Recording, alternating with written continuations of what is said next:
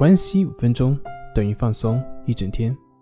大家好，我是心理咨询师杨辉，欢迎关注我们的微信公众账号“松塑心灵心理康复中心”。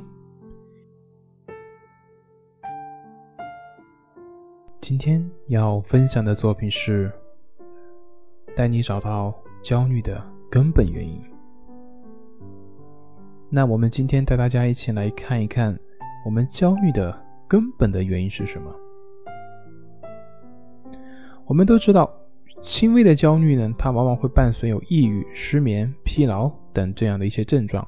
那么严重的呢，往往会伴随一些生理的不适，比如说我们的头痛啊，心脏底部有刀绞痛的一些感觉，手脚呢会有针刺感，喉咙呢会有梗塞感，等等等等。出现这些症状的人，很容易会因为一些小事而感到不安。他们总是会觉得自己身上出了严重的问题，而不相信这种令人沮丧的体验其实是任何人都可能会有的。他们很难去意识到这些症状产生的根源呢，在于紧张。那么发展的变化也遵循着一些普遍的模式，那就是持续的恐惧以及紧张。下面呢，我们就带大家来认识一下像这种严重焦虑的它的一个发展的过程。第一个就是心悸。很多人在突然面对某种令人担忧，但是却对身体没有任何损害的体验时候呢，会恐惧自己，害怕自己患有某种疾病。其实呢，这不过是一颗健康的心脏，它在贫血、疲劳或者是压力大的情况下，就会有类似的一些症状。对于一个紧张的人来说呢，这就是非常可怕的。于是呢，他就会产生恐惧。其实，因为身体，尤其是心脏突然不适而惊慌呢，它是一件非常正常的事情。那么发展的第二点就是恐惧，到肾上腺素分泌，然后再到更加的恐惧，这样变成了这样一种恶性的循环。恐惧它会引起更多的肾上腺素的分泌，会使得我们本来不安的心脏呢受到进一步的刺激，从而使它跳得更快。发作的时间更长，这样就会体验着双手开始冒汗、脸上开始发烧、手指产生麻刺感等等等等。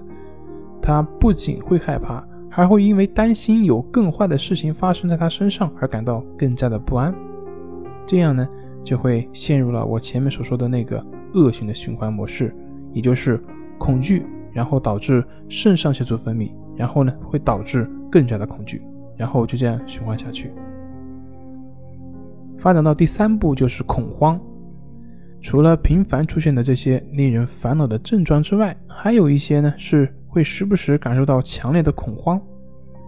当一个焦虑的人呢正在努力恢复平静的时候，突然而来的恐慌呢就会让他感觉非常的不安。实际上呢，他们的恐慌也并不是特定的对象，而是那种恐惧的感觉的本身。那么发展到的第四个阶段就是抗争。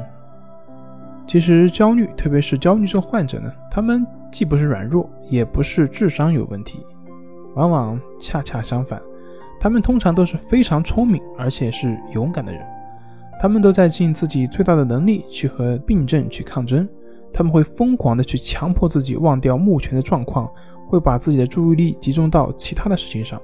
或者呢，他们会在头脑中不停的去思索，希望能找到一种能够打退这些痛苦的方法。但是他们其实并不知道，正是因为他们的抗争，才会使他们的症状加剧；也正是因为抗争，使得紧张加剧。紧张呢，又会促使他们的身体释放更多的肾上腺素，进而这更一步的刺激了分泌肾上腺素的神经，于是症状便会不断的出现。就是因为这些，所以他们会出现类似像头痛、头晕、恶心、心绞痛这样的一些症状。